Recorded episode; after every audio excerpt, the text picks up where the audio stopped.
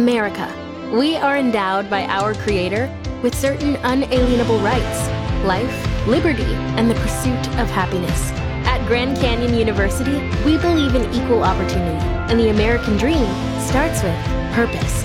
To serve others in ways that promote human flourishing and create a ripple effect of transformation for generations to come. Find your purpose at Grand Canyon University.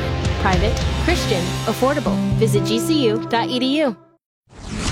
KTSA Newsflash. Parents of Johnson High School students received a letter from the principal Thursday informing them of an attempted abduction of a female student. This happened Thursday morning. The student says she was waiting for a school bus when a man in a black pickup tried to get her into his truck.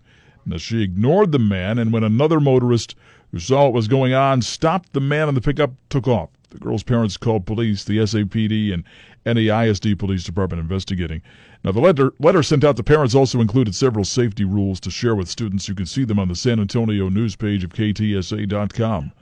City Council has awarded an $18 million contract to Meals on Wheels. Celrico has provided daily meals at senior centers since 2004, but city staff this year recommended Meals on Wheels.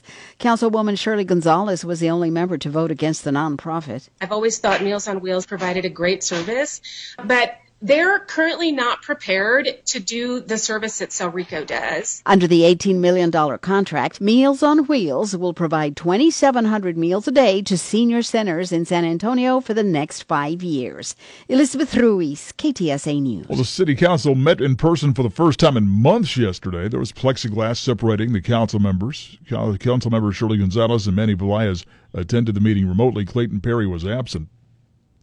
Councilwoman Jada Andrew Sullivan recognized several silent protesters in the chambers who were holding signs calling for justice for Daryl Zemault. I'd like to recognize the family of Mr. Daryl Zemault Sr., who is here. Celeste, thank you for continuing to advocate for justice. Zemault was shot and killed by police in a struggle last month outside his West Side home. The number of coronavirus cases in Bexar County climbed by 170 on Thursday. That brings the total since the start of the pandemic to 59,323. Metro Health also says three more COVID 19 related deaths, which brings the death toll in Bexar County to 1,171. But there is some good news, and it's regarding the number of hospitalizations. That number dropped below 200, down to 185. Cameron County closing some of its beaches as Hurricane Delta continues its track across the Gulf of Mexico. County Judge Eddie Trevino Jr. announced yesterday that Boca Chica Beach and County Beach access areas 3, 4, 5, and 6 are closed until further notice. The National Weather Service expecting some coastal flooding on, and beach erosion on South Padre as Delta weakens today, and there is the possibility of road closures on the island due to the storm. A U.S. Postal Service worker recovering after being attacked by a man at a San Antonio apartment complex. 54 year old Wilfred Kelly reportedly has had an issue with the Postal Service for quite some time, and on Thursday, he took it out on the letter carrier who was delivering the mail. Police say Kelly walked up to the worker, balled up his fist, and landed two punches to the back of the worker's head. Kelly has been charged with assaulting a public servant. Wolfe City Police Officer Shaun Lucas off the police force. Lucas, who has been charged with murder in the fatal shooting of Jonathan Price, has been terminated by the Wolfe City Police Department. Now, according to a statement released from city officials, Lucas was terminated for his egregious violation of the city's and police department's policies. The 22 year old officer had been with the department a little under six months when the fatal shooting happened last weekend. University of Texas officials say a longtime campus employee has passed away from COVID 19. They're not identifying the employee out of respect for their family's privacy, but they say he had been with the university's utilities and energy management team for at least a decade. The employee had not been on campus since the middle of last month and contracted the virus off campus. They say contact tracing has not discovered any spread of the virus in the campus community. Well, for the first time in 30 years, kayaking is allowed in the business district of the San Antonio Riverwalk. You can paddle your way past the restaurants and hotels in an area that's usually off limits to kayakers. It's just a really rare opportunity. People have loved it. Maggie Thompson's with the San Antonio Riverwalk Association. She says you can kayak through the business district during the morning hours and weekends.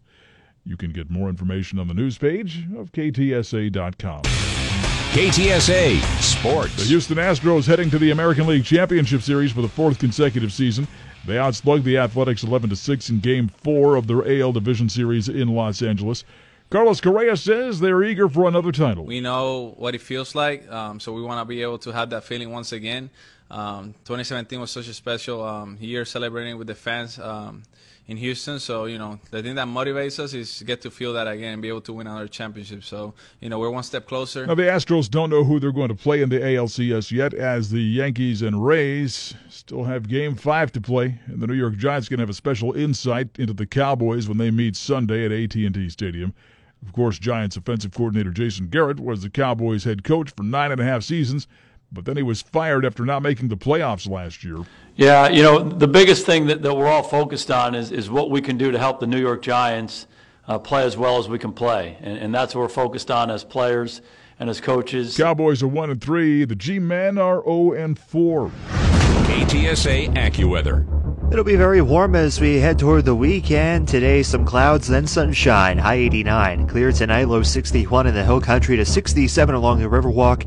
Blazing sunshine tomorrow and Sunday, 94 tomorrow, 98 Sunday, breaking the record of 96. I'm Bill Degger with your KTSA Stevens Roofing AccuWeather forecast. I'm Don Morgan. Get news around the clock at News Talk 550 KTSA and FM 1071 and news anytime online at KTSA.com.